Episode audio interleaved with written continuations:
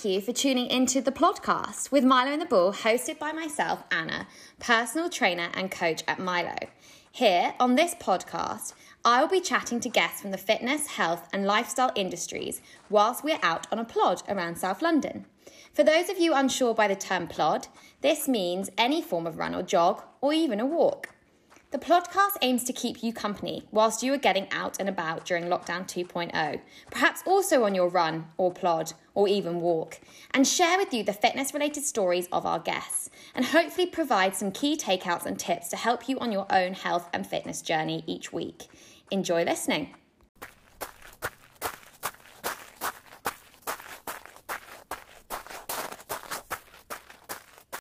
In this episode, I ventured out of South London for this plod and met up in Hyde Park with Will Hudson, mastermind and runner behind the 1,000 kilometre journey, which you may have seen on Instagram.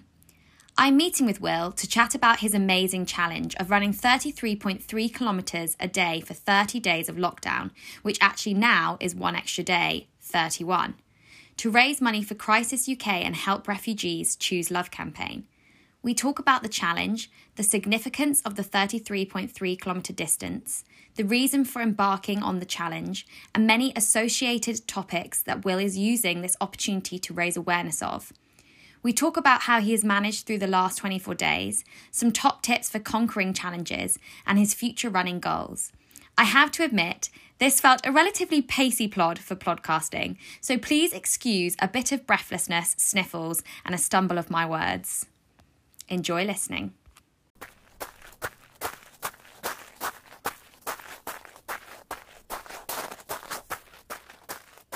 Hi guys, so I am out in Hyde Park, not quite South London, but we have ventured up here. So I've just met up with um, Will Hudson, who um, some of you are not even I knew until today, um, have, who is um, part of amazing cause um, which I will let him tell you about, called a, a thousand kilometre journey, um, which is incredible, and there's a lot that goes into it.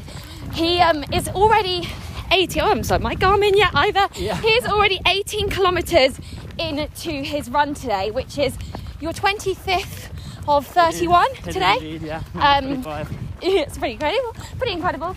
Um, and of his 33.3 kilometre journey that he's doing today around Hyde Park.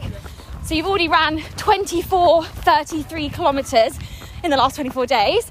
But Will, I will let you now explain what you are up to, um, the wider context of uh, the 33.3, and obviously the 1,000 kilometre journey, whilst you guide us through the park. trying to trying to guide. Um, yeah, so it's a, it's an idea um, of basically revolving around um, the length of the channel. Rach, who is And that's the the English channel. So that's the English channel, Yeah. yeah. So the, the Dover Strait, which connects yeah UK to France, basically the distance, um, and it all kind of revolves around that. And there's been a lot of news recently with a few deaths um, of people trying to make the crossing. yeah, Um, and that was very much that's been the case for really since heavily in 2016, but it's been going on for, yeah, for decades before. Um, the UK is quite unique in that being an island, it's separated from um, the, the rest of continental Europe, and that's kind of provided a natural barrier to people being able to get across. Um, so I think for me, the idea revolved around why the UK isn't necessarily the most welcoming place for refugees to come, but yet it's such a desirable place for them to come.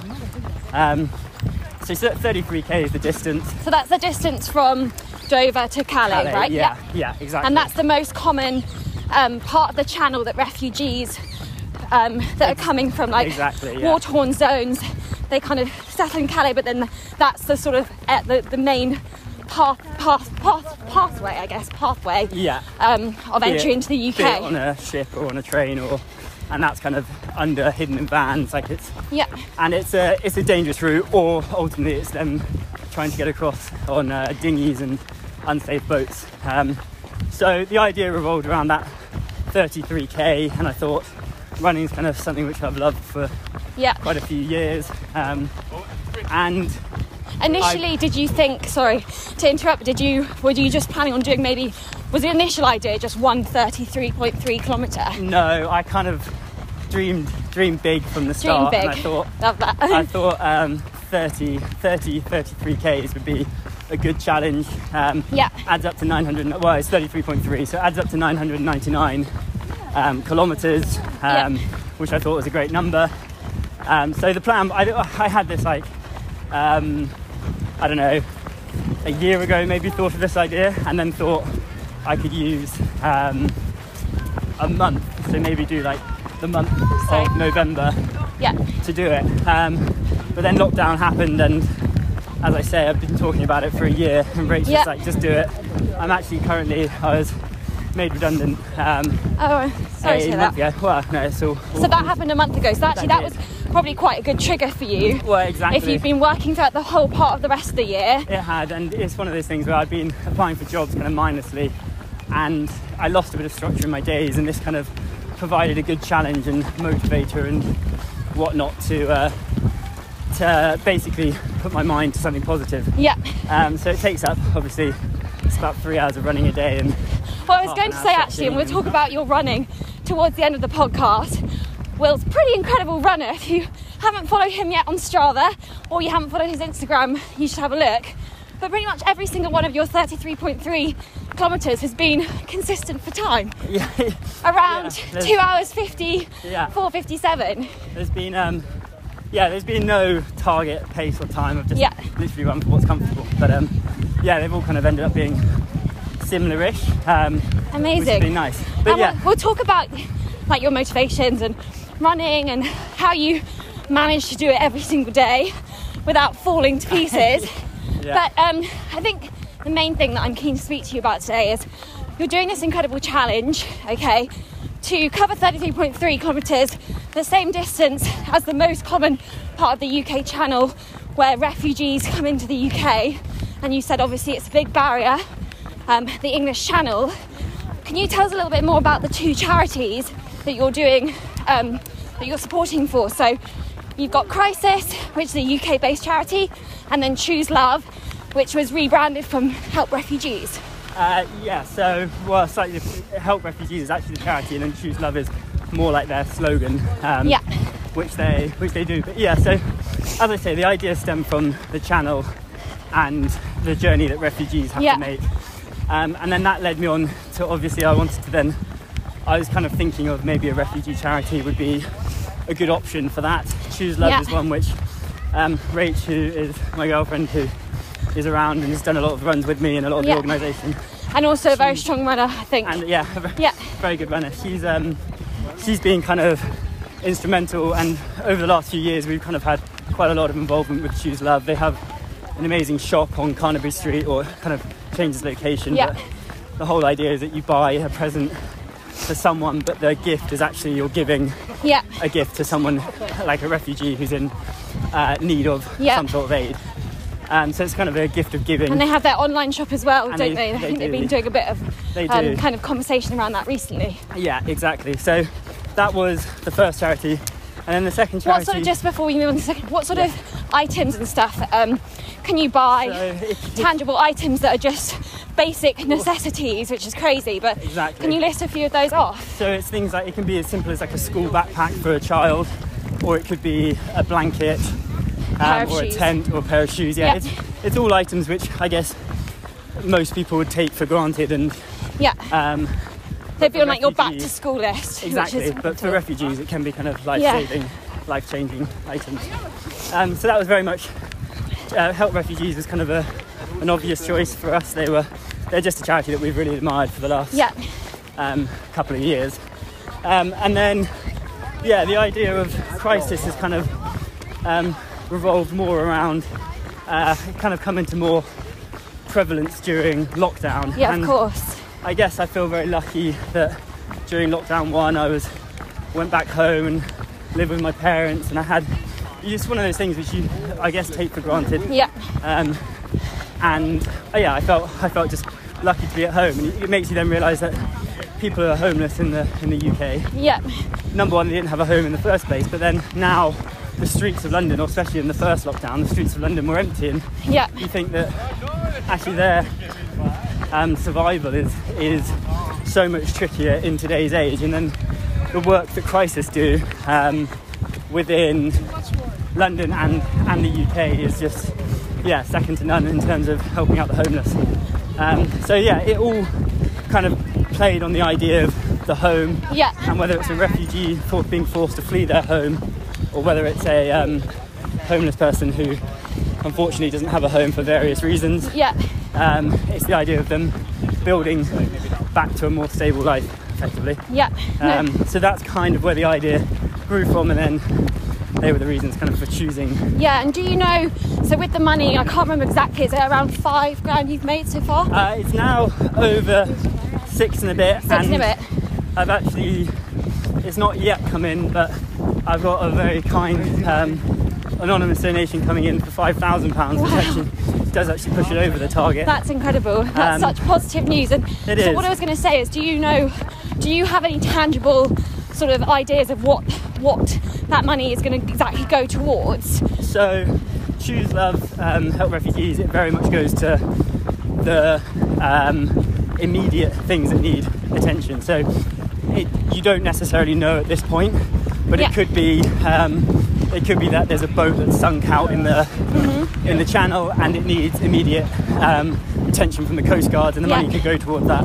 So, no, from a perspective of that, but Have you Um, had any contact with anyone from the charities to Yes. kind of share with them that you're doing this and then potentially you can have a bit more involvement to have an understanding of, of what it will go towards because Yeah. it'd be quite amazing to see that full circle of what this challenge has gone on to, to help you Yeah. achieve for those charities. Hundred percent. I- I'm sure after once the money's gone to them, we'll definitely be able to find out where Of course, where yeah. the money's gone. But knowing beforehand is a bit more a bit more difficult. Yeah. The great thing about both charities is that they're um, super transparent. Um, they're very they're both efficient charities in terms of their giving, um, and yeah, they they they don't really.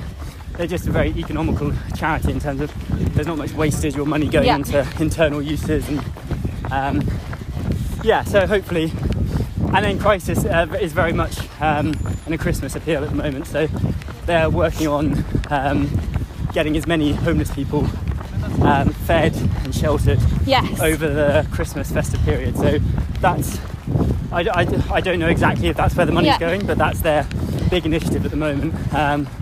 So And that's because that's one thing I was going to ask you is there'll be a lot of people um, who won't listen to this, who might listen to this, who have, who you know, who feel similar and as much the same as you do, but you know maybe haven't got the ability to, you know, go out and raise money in, for such in such a kind of challenging way that you are doing. What are some kind of I guess let's go for maybe five, three, three to five.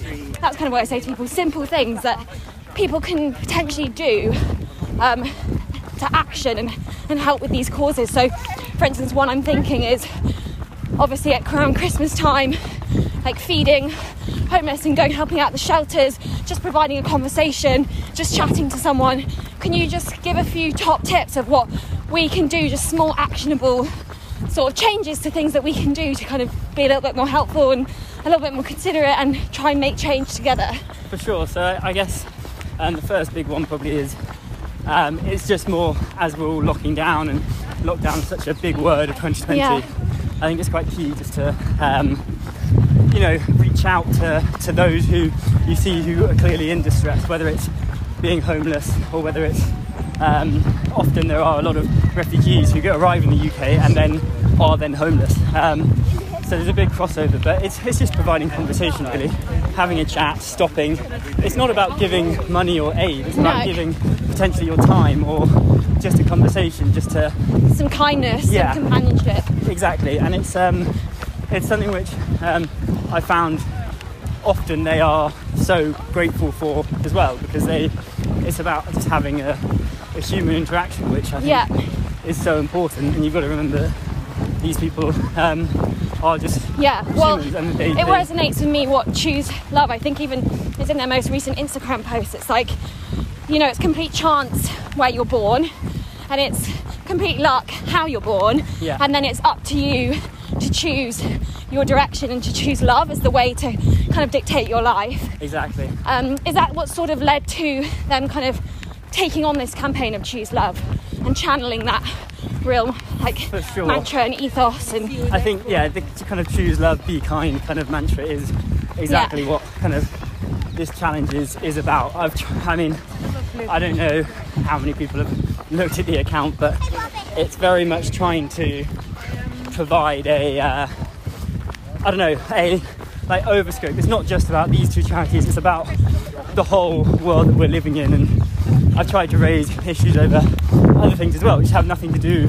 yeah with the charity, but are just big issues at the moment. And I guess that's what it is. It's raising more awareness than it is funds. I don't, I don't want to be. yes because lots of what you're sort of talking about on your instagram is like the wider picture of it all it's not just Yeah. I'm running this every single day exactly. And, and I, I don't donate want to this cause Exactly. I don't. I, the last thing I want to come across is like preachy and yeah and what are Um, some of the things that you've like wanted to kind of tell in your story i guess other than obviously you're doing the run and help me So- raise money yeah. So um, I've had for the last like nine years. I've had like an affiliation with MenCap, which is a charity which does a lot of work with disabled kids.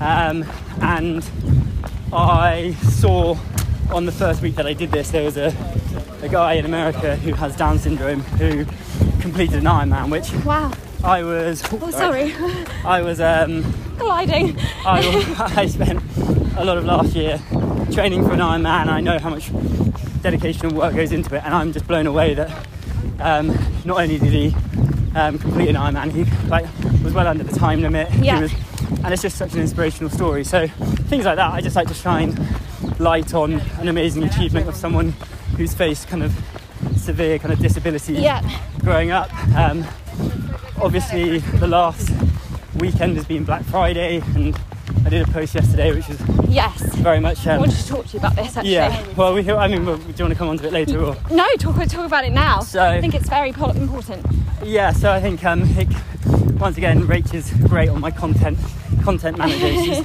a good inspiration for coming up for ideas for for posts. Um, but it was very much revolved around Black Friday is a very consumeristic kind of idea. yeah and I'm not saying it's a bad thing. and I'm not saying people should shouldn't spend money, but they should be conscious of where they're spending their money. And there's places like Boohoo and Pretty Little Things that are Exactly. selling clothing for 99% off, which is and disposable clothing because Yeah, you know it's those one wear wear once throw away items that Yeah. aren't going to live with you for a lifetime exactly, and it just goes into landfill and it's well, if that ends up in the sea, goes. yeah So I think um, we. Um, it's difficult because obviously for some people that that's their only place they can shop um, you know if, if for affordability reasons you know those sorts of brands that offer cheaper clothing cheaper alternatives for some people it's you know massively important but it's just when you know it, it's kind of like you said taken to the extreme buying tons of clothing Yeah.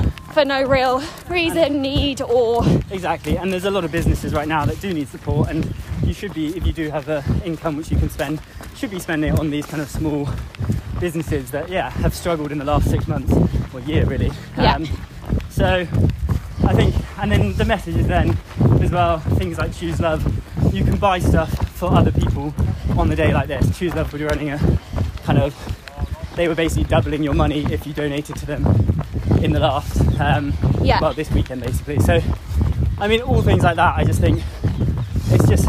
Choose Love worst. actually say, I think, was it Cri- Crisis, one of them on their Instagram, has three real action points how on social media you can sort of help, and it's donate, it's share an illustration or tag friends. Yeah, Um, and one thing I wanted to mention was the illustration side of things because you've been run drawing, I don't know what you call it, Yeah.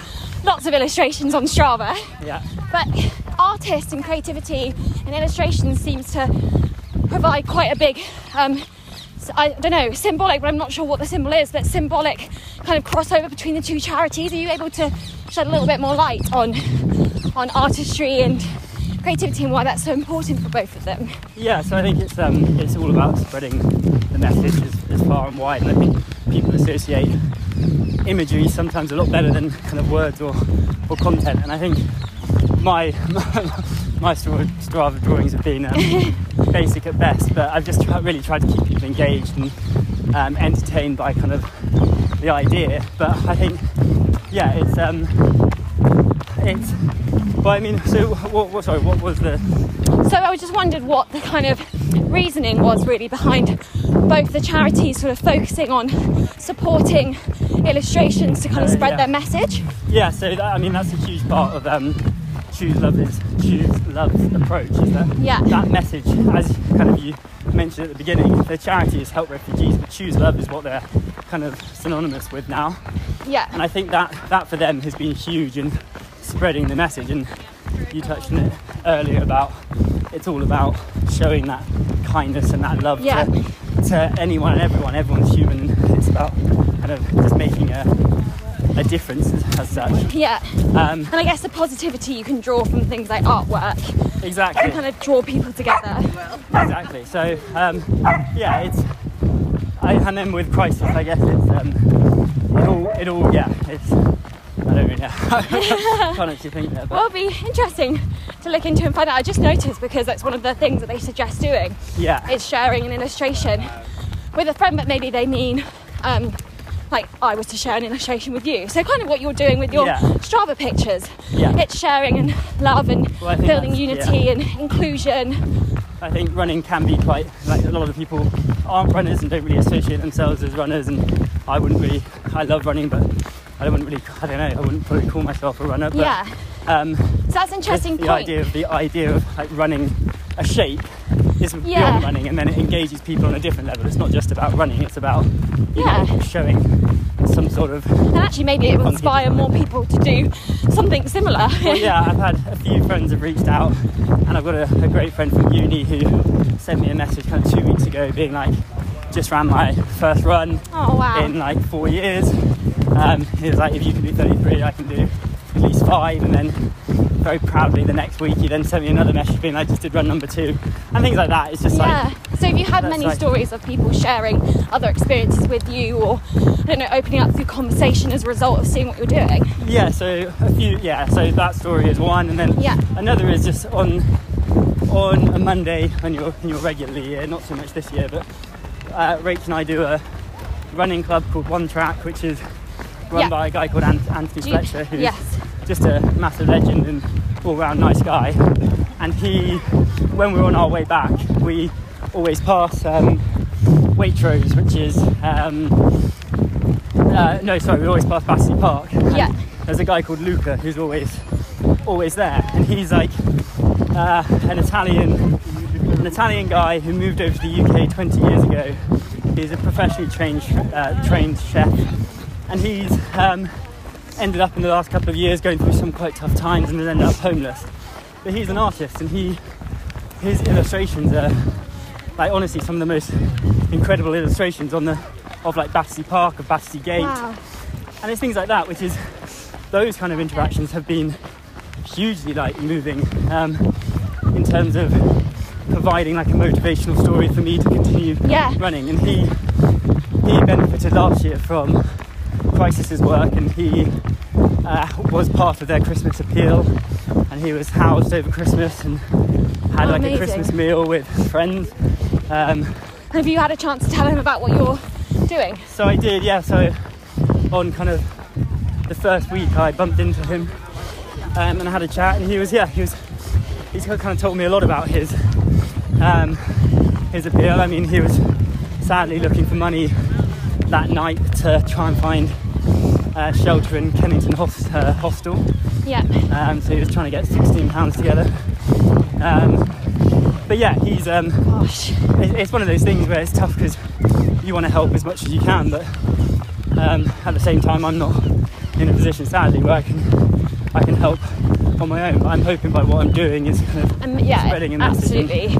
And him knowing that will help him have confidence and just speaking to someone like you, I think, will be empowering for him anyway. yeah. And I think um, yeah, he I think more than anything, he just appreciated the time that kind of he took to have a have a conversation with him. So, going back to Luca then, in an instance like that where he's desperately looking for money to get in to sleep for the night, what happens? Like, how does he get that money? Who's, you know, able to give that to him? And if not, where does he end up? Does he just end up then asleep Yeah. on the streets? Yeah, very much so. So he sleeps, he sleeps rough. He said, probably about five times a week. Um, but it can it can vary, and as you say, some people might be able to give 16 pounds. Some people might be able to give some food, but it varies for him night to night. And I guess that lack of stability and the unknown is what is yeah, frightening, and it's where charities like Crisis can kind of step in because it's not just about providing a bed and food. It's about kind of building, rebuilding them into a sustainable lifestyle, Yeah. which they can then. so it's helping to of. create opportunities Yeah, so that then they can be responsible for their own lifestyles, Exactly. not dependent and reliant Yeah. on that one person giving you that money to get in somewhere for the night. Yeah, exactly. So So, what sort of um, projects do you know of any that they have in place to help with that around London? um, So, to help with sort of facilitating like skills or bringing their own existing, because a lot of people who end up homeless are very skilled individuals like Luca. What what are, what is Crisis able to do in that instance of kind of facilitating potential employment or training or education? Well, exactly, it's exactly that. It's kind of providing that kind of life coaching, I guess, in a, in a way of giving them advice, giving them kind of a stable environment, whether it's a, a place to come into during the day so they can talk about what their aspirations are, what their kind of current situation is. Um, and yeah, I think it's, it all slowly builds, and over time, you hope that um, the work that Crisis have done, which they Yeah. have done on many occasions, brings people back to a more um, yeah, kind of stable life, I guess, in in essence. Um, but yeah, they've got, I mean, all around London, you probably have seen Crisis shops. They've got um, shops and offices where, um, I mean, they're effectively just Yeah. your, your charity shop where they raise funds through selling various items. Yeah. Um, but yeah, the I mean, the work that they do with individuals is it goes beyond just kind of uh, just getting them yeah a night one night uh, off Yeah. the street it, it's it's about building them back into a yeah. yeah a lifestyle which they can then go forward on project and then hopefully be um, yeah in a position where they can eventually give back so And just on the fact, obviously, you're currently in, in, like looking for jobs yourself. Yeah. You work in property. Um, got made redundant a month ago. Well, obviously, everyone's issues are all relative, right, to the world that to the world and the close circumference you live in. But that's you know stressful for you, and I'm guessing your mental health. But you're seeking kind of a rehabilitative like sense of purpose through what you're doing right now. Have you kind of felt at any point what you're doing could lead to something in your own career? Uh, I like to think so. I think, I mean, stemming back from uh, Newcastle Uni, I was doing sociology, and I've always had quite a deep interest in people and And culture society. and and yeah. exactly. You said that your parents are not um, uh, sort of like English. No, so mum, well, yeah, my dad's an Aussie and Yeah. mum's half Chinese and half Were you English. born in England? I was born in England. My brother and sister were born in Australia. Um, Yeah. which I'm not allowed to forget. But, um, but yeah, it's it's. Um, I guess I've always had yeah. I, I want to understand culture and Yeah. um, societies and communities, um, and I think that's probably where my interest is really based. And the hope is that in time I can combine property with that. So Yeah. whether it's some sort of social housing or whether it's um, some sort of asset management job for homes that refugees um, live in. There's a yeah, there, there's scope for it. So the dream would be trying to combine the two. Yeah. Um, but Your girlfriend Rachel, she's a teacher and she also goes over to, is it? She goes over to Africa to help out with a school there. yes, so Rachel's is That part of her job was that volunteering. that's all volunteering. So Yeah. she's um, she's a big giver. She's obviously. Obviously yeah, as I mentioned, she's a she's a teacher, but Yeah. she's um, also works for or is on the board of a charity called HSK, which is Harambee School Kenya. Amazing. Um, and they are an incredible charity that kind of fund uh, five schools out in Kenya um, in the Rift Valley. And yeah, she goes out about well this year it's only it was once this year, but usually one once or twice a year um, to go and help with the running of the schools. Basically. Only once this year because of the pandemic. Yeah, so she managed. She went out in February, but um, obviously this year, since then, it's been a bit. And what sort of work is she doing when she goes out on these trips? So it will be kind of the managing of the teachers who are then Yeah. running the schools. Um, but a lot of the money goes into funding a new toilet or a new classroom. Yeah. Or a, um, but yeah, five schools out there. So the work is, is pretty varied. But Have um, you been before with her? Uh, we were meant to go in July, Oh, um, but I'm sure you'll rearrange that for next year. I'm hoping. that's the plan. I mean, I've been there's been a re- one reason or another. that I just never I haven't quite got out there. But yeah, the plan is to hopefully go ASAP. Yeah, incredible. And speaking of Kenya, on your Instagram you posted um, the on running documentary, uh, which is on YouTube, about the athlete refugee team that went to the Rio Olympics um, from Kakuma camp in Kenya. Yeah, Um, and it's interesting because there's a lot of amazing stories. The guy, the guy, guy, who ends up running away in Germany, um, pre-competing for the Olympics, I think. And then they speak to him about his experience, and you know, it's like the guy questions him, "Did you, do you regret not going to the Olympics?" And he's like. Well, no, I regret kind of saving my life. I, I don't regret not saving, like having Yeah. saved my life. Yeah. I did it for my life. Yeah. And um, obviously, kind of a lot of the, the story in this documentary is about um, how incredible naturally these refugees are at running. But what's interesting is that in our culture, running's very much about like weight loss and speed and Yeah. you know competing and um, trying to look aesthetic, which Yeah. okay for some reasons is great. But then in what kind of you get out of this documentary is that running for them is like survival Exactly. and they've like in, become incredible runners out of the need to have to use it as their power, as their purpose, yeah. not as a reason like we do to maybe like clear our head or I don't know lose a few pounds. Yeah.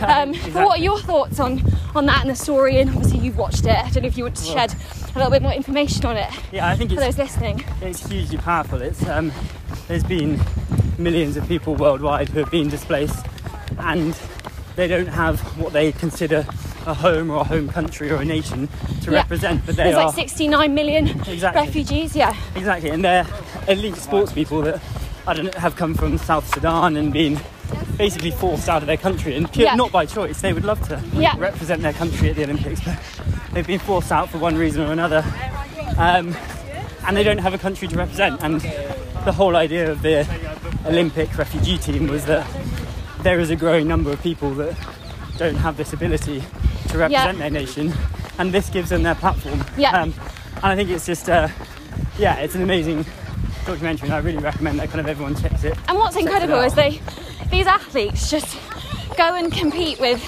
such little experience in potentially that sport, but have such kind of commendable confidence and tenacity to sort of just do it, um, which I found like absolutely incredible. Um, and I can't remember the guy that, that's the coach that comes from Sweden, Yeah. but his investment in them, but his structure and his like, we're doing this how we would do this in any country. Yeah. This is we're not just saying not that you're symbolic right now. Yeah. We're coaching you to be athletes, and I love that he makes it like the normality. Yeah. He brings it back to the normal. He's not trying to, you know, make them seem like these symbolic people that are like representing this awful crisis. Exactly. It's no, actually they're a nation, and they're really amazing at their sport, and we're going to train them properly, give them the opportunities. We're going to give them races to go to. Yeah, I don't know. It's just I found that amazing. Exactly that. Um, it's just such a unique story, um, and it's it's one of the positives that we're seeing kind of in the in the world at the moment. As you say, they're not being used as a symbol. They are the best of the best in the world, Yeah. but they are now being given a platform where they can represent what they can consider a nation or or at least a team, which they've been lacking. So yeah, it's it's an incredible um, kind of hour and a half documentary. Yeah. I think is free on YouTube. I'm so glad you, you know, pointed out on your Instagram because it, I found it amazing. I've still got a little bit left to watch, but for anyone listening, do go and check it out. You can find the link on Will's Instagram, or just type into Google "on running the refugee athlete team." Um, yeah, it's incredible.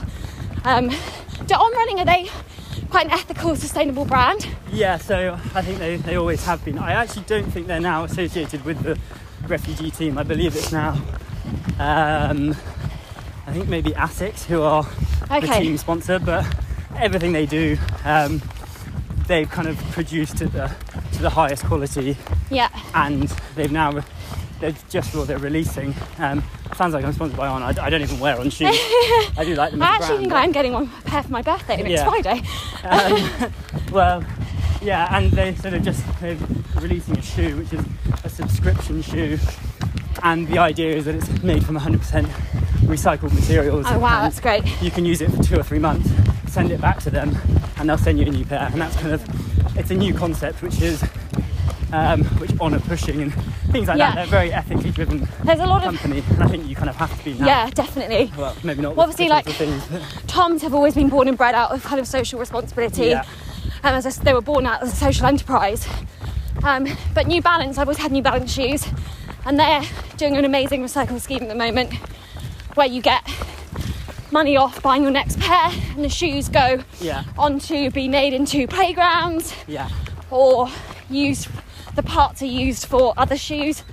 Um, because, yeah, running does need to become a bit more sustainable. It's quite easy just to get roped into buying lots of the kit. Oh yeah, I mean, it's one of those things where you go to, you only have to go to one race and you see how many t-shirts they're piling out Yeah.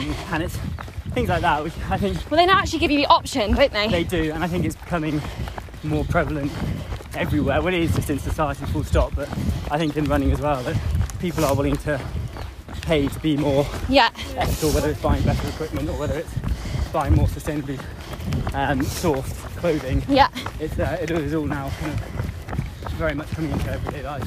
So, um, actually, good point there. Speaking of racing and yourself, Yeah, you, um, you obviously did an Ironman. yeah. You're obviously an amazing runner. How you are getting through 33 or so kilometres a day, I am absolutely in awe of.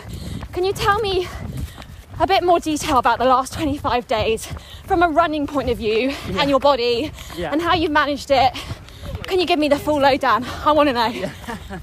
Um, so yeah, running for the last I don't know four, four or five years it's been quite a big part of just everyday life. I like Yeah. to go out and run anyway. Um, 33k a day is obviously a bit more than than the usual, but um, yeah, it's it's for me the last maybe week has been the body's oddly felt better than it did at the beginning. I think it's got used to it and it's very much I think the whole thing has been very much a mental game. Yeah. I've had a few niggles which have kind of just kind of pushed the back of my mind Yeah. and um, yeah it, now I'm not, I don't say I'm not saying that I'm not tired because that'd definitely be a lie Yeah, I do feel as though I will yeah I'll finish this and I will want to then think of the next big challenge of such quite quite quickly after and Yeah. it'll be a strange thing to stop because it's been literally such a big part of my life for the last month so and it'd be interesting to see. Obviously, I'm not trying to stop you from, you know, using a challenge to kind of raise money for an incredible cause and raise awareness. But it would be interesting to see, you know, how much the purpose of the amazing cause has helped to really keep you mentally going and be that kind of facilitator and pushing you through those dark points. Ah, because easy. if you were to set yourself, let's say, so I'm actually recording with the founder of Ultra X, Sam Heward, next week. He went to Yeah. Newcastle, um, and hoping to talk to him about like really getting out of your comfort zone and that sort of thing. But like you know, they do their five day races in like Mexico and yeah in the Jordan Desert, and it would be good. It'd be interesting and empowering for you to see what's that motivator that would kind of push you through. Do you have any? Do you have any like idea of what would be the thing that would kind of help you get through dark moments?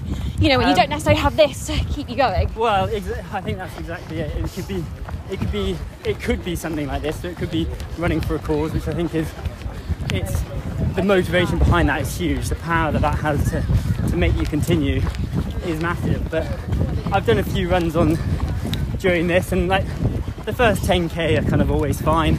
The second 10k kind of just drift by, and you're kind of in that weird daisy state. And Yeah. then the last kind of 10k are, are definitely the tough ones. And it's simple things. It's like And sometimes you're recording the podcast. well, yeah, One off. it's um, it's sometimes like having, I don't know, uh, company, like having you here and having previously Rachel. I've had a few people, obviously always socially distanced, but I've had a few people kind of join in, and that makes the power that has of just having a chat Yeah. just makes the kilometres go by extremely quickly. Um, Well, yeah, I mean, I think how, we, how many loops have we done? This is our fourth or third. yeah, I think it's the beginning of third. Um, and you wouldn't even really realise it No, because Um, you've just been busy. exactly. And then that kind of stemming on from that, it's, it you don't even need the, the company. I've had like people leave voice notes, and I'll be mid-run, I'll be 25k in, getting tired, and then you listen to a voice note, and suddenly you're you're elated and you feel Yeah. you feel good. I've got a present for you actually. I just remembered. Very kind. It's a gel. Oh, I don't know if you like them, but they're literally the only ones I ever have. Oh, I'll give it a go. There's no caffeine in it, there we go. which I find better. Thank you. Um, but yeah, it's. Um, I think it's just those mental positive switches that it can literally be something as simple as having a conversation, speaking to someone on the phone, and it makes a huge difference. Yeah. Um, and I think I was running around actually the pond that's just going past my right, which is the, the round pond in Hyde Park, in Yeah. Kensington Gardens. I was doing 52 laps because, Yes, that's the my- pond that you did the. yeah, Wow. in my head, I kind of thought that'd be quite funny for the Strava art that, you know, 52 laps of a pond. Um, whether or not it was funny, I, I I'll leave other think it was very impressive. Um, but that was hugely like a mental game because it does get repetitive and it does get Yeah. um, kind of drawn out. What's been your Um, most favourite route that you've done? Oh, I did an elephant a few days ago, which I think it's, uh, it's probably the most impressive one I've done. Whether or not it's I think the most impressive one was the L oh, of yeah, Northcote Road. that was probably the least enjoyable. Um, although that was amazing because I was kind of working out where I'd been and where I hadn't been, and the time on that. I mean, I don't usually listen to music when I run, but uh, on that I didn't even notice that I wasn't listening because Yeah. I was literally just concentrating on left, right, left, right. So do you listen Up, to down. music then when you're on your own? No, not normally, but for this kind of challenge, I have started Yeah. um, just because three hours is kind of a pretty long time just to be with your own thoughts. Yeah. luckily I'm on the whole a very positive guy so I'm quite good at getting out of those negative spins you can sometimes find yourself in a run or just in life but on a run when you're kind of I don't know towards the end of a run you can feel your legs are hurting you've got a few Yeah. niggles and you're like oh Your feet feel a bit numb. your feet feel numb I'm quite good at being able to You're craving a lemon Mentally- Fanta. yeah, exactly. I'm able to um, kind of mentally switch to a better place and just get through them. So, yeah, I mean, it's one of those things. From day one with this challenge, I knew I didn't know whether my body would be able to handle it, but I knew that I would finish it. So, Yeah. whether that was walking for 33k a day or whether it was running, and luckily, it's my body has held up, and I've been trying to be as sensible as I can, doing 33k a day. Yeah. Um, and yeah, it's been um, Have you had any sort of like ice baths or salt baths or uh, foam rolling sessions? So I'm a big, big bath fan. Um, I haven't, I'm yet to have an ice bath. There's been a lot of icing, um, but I read on like the first week that bath is like bathing is not good for your your body Oh, really? because it can inflame your. If you have something which is slightly Yes. It, can builds then- more heat into exactly, and it can then inflame it and then make it swell more. So, and that was literally one article that I read online. I mean, there's lots it- of it hearsay around ice and heat. Yeah, exactly. You kind of have to just find what's right for you, I think. Exactly, but it was enough to put me off. Maybe just go. So I have had a few, but it's. Um, And then what yeah. about what are you eating? Um, like oddly, Let's not not um, not much more. Um, I guess each portion size is probably slightly bigger, but I'm not eating like different meals. Yeah. But you'll get your, you're, you're fueling yourself before you head out. Yeah, yeah. So on most days, on the early runs, probably not. But What's um, the earliest run been? uh, about 5:45. Wow. um, managed to get out quite early and ran along the Thames and saw kind of the sunrise. It was Oh. yeah, quite quite a nice run. And I think potentially this week there might be some early ones. So yeah, it's uh, but it's all good. I mean, I'm loving running for the for the causes, um, and I'm lucky that I enjoy my running as well. So it's, Yeah. it hasn't felt like a Well, it's very empowering and it's impressive to see. For kind of the people that are listening, do you have some key will tips on sort of prepping yourself for a big challenge like this? you know, scalable challenge because some people running 5k a day might be a big thing. Yeah. Um, but three kind of, yeah, scalable tips, I guess. Well, yeah, I guess the first one is it's, it's very much a mental mental game. So it's about staying positive. It's about having a can-do attitude. Um, I think the moment you start to doubt yourself or think, oh, maybe I'll push this runner back a little later, Yeah. or I think those doubts will, will slowly consume. So you've just got to go in with the positive. And that, as you say, that doesn't matter if you're running 5k a day. It doesn't matter if you're running 5k a week. It's that I can do It's- this yeah, attitude. exactly. It's, I will get, get this done, not kind of, oh, I might get it done, or. Um, so I think that's kind of been key. And you might see refuge in like you have Rachel, who I guess is there sometimes to be that facilitator in your positivity. Yeah. So it might be worth, you know, seeking a housemate, another half, a family member, Exactly. Um, or something. and the yeah, the power that that can provide is is huge. Um, so that's probably number one. Um, number two, God, I guess it's um, it's just yeah, enjoy being outside. It doesn't really matter whether what the challenge that you're doing is based inside. I think it's important just to get out every day. Yeah. Um, it's obviously harder in lockdown, and we're lucky here in the UK that our lockdown has been. We've always had the ability to go outside and be able to Yeah. enjoy like a park. Some places in Europe and obviously China were in couldn't leave their house, Yeah. which is the I know, thought of that is, is unbearable. But I think the power of just being outside is huge, and Do you think planning your route has helped that? so um, having a route to plan, knowing you're maybe offering a bit of creativity, that provides a bit of enjoyment on the run because you're like, oh, that's the thing I've marked off. Yeah, definitely. I, it definitely. I mean, it definitely works both ways. Sometimes, sometimes planning the route can be a little bit stressful and looking at your phone and Yeah. trying to like make sure you're sticking to it. Um, but then, yeah, exactly that. Sometimes it it provides the perfect motivation to maybe distract you from the running a bit and Yeah. take your mind onto more the more creative side of.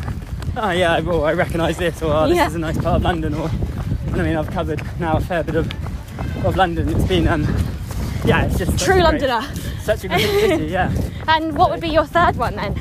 Um, These are all really great tips, by the way. Loving them. I mean, I don't know how, how great they are.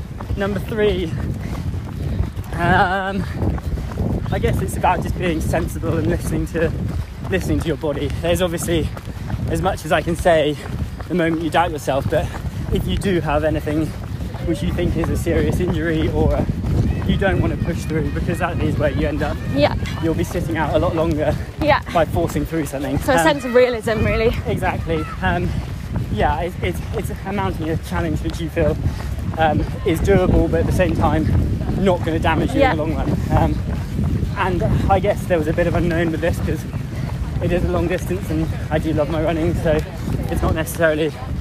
Um, yeah, it, I could have been a bit overambitious, but I like Did to you- think that now it's yeah, it's it's the end is in sight, I guess. So, Yeah. and that's pushing you on. uh, yeah, for That's sure. your positivity. You'll miss it though, I'm sure. Oh, definitely. Uh, Did you do any sort of strength prep in preparation for this challenge, or you just seek positivity in the fact you're like, no, I know I can do it, I can run? Well, no, um, I mean, as I mentioned, I do run most most days, Yeah, um, but over lockdown, I guess one of the few positives is that, and I'm not, I do advocate stretching because I think it makes a huge difference. Yes. But Pre kind of pre lockdown, I wasn't great at doing much other exercise other than you know the occasional HIIT class or yeah, or, or running basically. Um, but lockdown provided like the enjoyment of Pilates and discovering discovering that. So although I haven't really done it during this challenge because you're for me, yeah, for me it's more. I find it is yeah strength and conditioning. So it's yeah I don't want to tire my muscles out more. Yeah, no, Um, but I felt as though they built a pretty good base. Your for- recovery is your strength and conditioning in a way. yeah, exactly. Oh, Um, so, yeah, I guess that's been quite a nice addition in 2020. Is that I now take Pilates as a bit more seriously and yeah, that's brilliant really, news. Yeah, helped. Oh, good. So for 2021, then, what's the next big Will Hudson challenge? Uh, I don't know. I've mentioned to a few people. I'm. I kind Sorry. of keep. Oh. sorry. I keep the. Um, I keep the challenges kind of mixed, and I'm. I want to get a 5k PB. I want to get a marathon PB. I want to run along Hadrian's Wall. which is 135k. Like, there's a lot. Yes. Of, there's no continuity or like there's nothing similar about those challenges, but there's a lot, I, and I want to do them, and I'm sure at some point I will do them. But uh, yeah, I guess the time scale doesn't really matter. I could do them in Yeah. 10 years' time. I could do them next year. But um, yeah, I think I might have to put down the long distance for at least December and maybe Yes. focus on a bit more speed work that's been lacking in the last. Get yourself out to the track at Battersea Park. I think so. Yeah. A good weather day, Yeah. refueled, Yeah. And. When you know the track, when you know the route, when it's flat. Yeah. Good weather, Exactly. you'll Um, smash it. So that's it. I think. Yeah. 2021 will be uh, hopefully a, a good year on the running front. I think there's uh, yeah a lot to be positive about at the moment. So um, we'll see. Amazing. Oh, well, Will, I think we've reached an epic point where I will leave you to finish the remaining. How many do you think you've got? About 5k. Remaining 5k. Not too bad. It's been an absolute pleasure to chat to you. You're an inspiration to so many people, and I'll make sure that at the end of this podcast, at the end of this podcast, I'll um, share how people can donate to you and seek you out and follow you. And please keep me up to date with how it all goes. I will, I will. Well, thank you so much for yeah for reaching out. It's been uh, it's been lovely.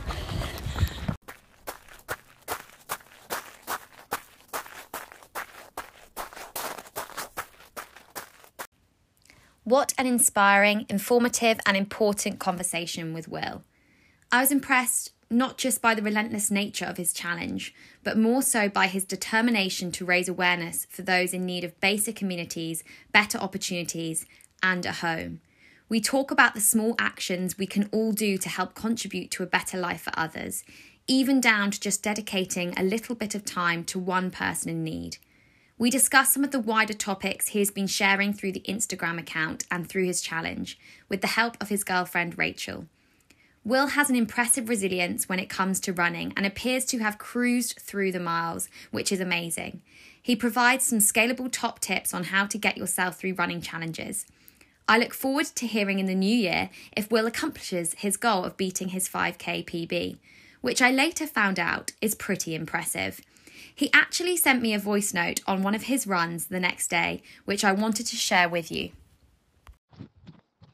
Hello, we're just finishing run number 26. So I'll tie it in here. Um, 5k PB is 1650. Um, marathon aim is 245. Secretly, it's 240, but I think 245 is probably more realistic. And my half PB is 115.04, which is really annoying because, as we said, slightly over that 115 mark. Um, but yeah, thank you so much for yesterday. Really loved it. Um, been chatting with someone today, and it just ended up being such a topic of discussion. Such a fun thing to do. So thank you very much. Um, speak soon. Bye bye. I am sure we will see him take on many more tremendous challenges in 2021 and achieve these goals. Good luck, Will. If you feel any of what you have listened to has touched you today and you would like to know more, please reach out to Will, myself, or one of the charities mentioned, as we would love to hear from you. Equally, if you would like to donate to Will's cause, his donation page is uk.virginmoneygiving.com forward slash a thousand km journey. Thank you. Next week, we will hear from Sam Heward, founder of Ultra X, and we will be talking about putting yourself out of your comfort zone, more on endurance challenges, and lots about the ones that Ultra X host all across the world.